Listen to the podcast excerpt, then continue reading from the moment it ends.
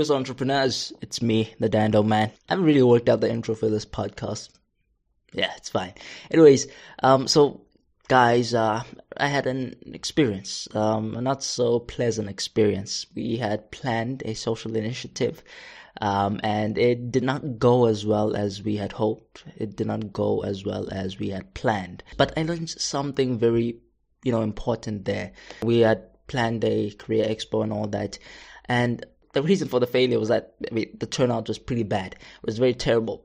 People who we had created the, the expo for did not come.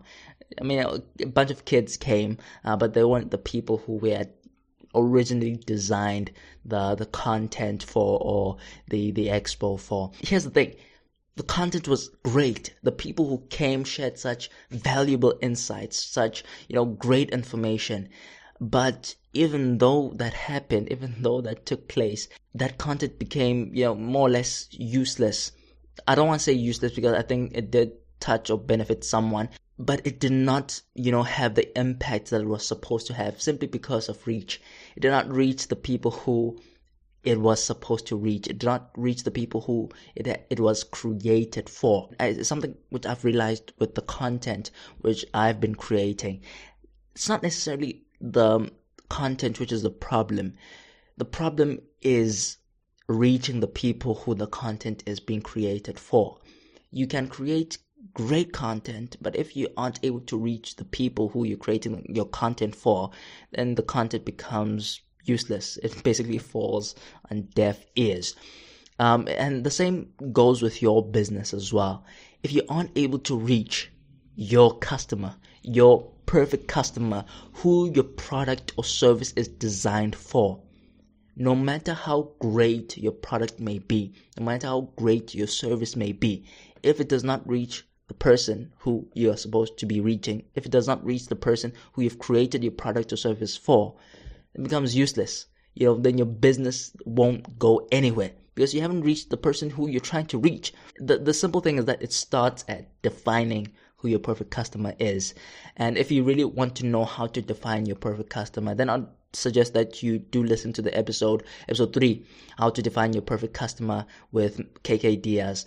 He explains it perfectly who your perfect customer is and how you can go about defining who your perfect customer is. So once you know exactly who you're creating your content or your product or service for, then you'll be able to then, you know, refine your content, refine your product or service, and you know make it in such a way that it will be suited for those people. Number one, and then you'll be able to then know who they are and where to reach them, and you basically be able to find out or figure out how to be able to reach them because you know who they are, where they hang out, or where you can find them. And once you are able to know that, then you'll be able to then reach those people. Then you'll be able to reach the, the people who you're creating your content for.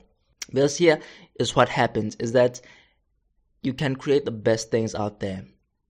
But if it's not reaching the people it's reaching, even if it's reaching someone, but if it's not the person who you're creating it for, and it won't have the impact that it's supposed to have.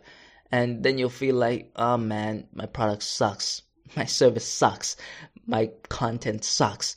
And then you'll you will try and change your product, change your service, change your content as if the problem lies with the content, as if the problem lies with the product or service. But essentially, the problem lies with reach. Problem lies with the fact that you haven't been able to reach the person who you're trying to reach. With my YouTube channel, I saw this, you know, and I even decided to quit simply because I wasn't reaching my people. I thought maybe my content sucks. And to someone who is it's not meant for, it will suck. For someone who your product or service is not meant for, it will be terrible for them. But if you reach the exact person who you're creating what you're creating for, you know what will happen? That person will be like, wow, this thing is created for me. And guess what? It will be relevant to them, to their needs. Will, they'll be able to relate to it on another level. They'll be able to appreciate that and will keep coming back for it. And so this is something just I want you guys to think about um, and to just take in and to just understand and know that yeah, try and, and reach your customer, try and reach your perfect customer so that you're able to then, um, yeah. Okay, yeah. I don't know how to end this. Um, yeah.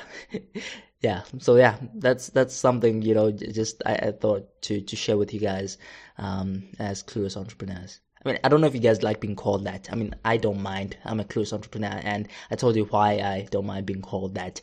Um, but yeah, even if you don't like it, but if you are nonetheless a clueless entrepreneur, don't worry about it. So long as you listen to this podcast, then yeah, you won't be clueless for long.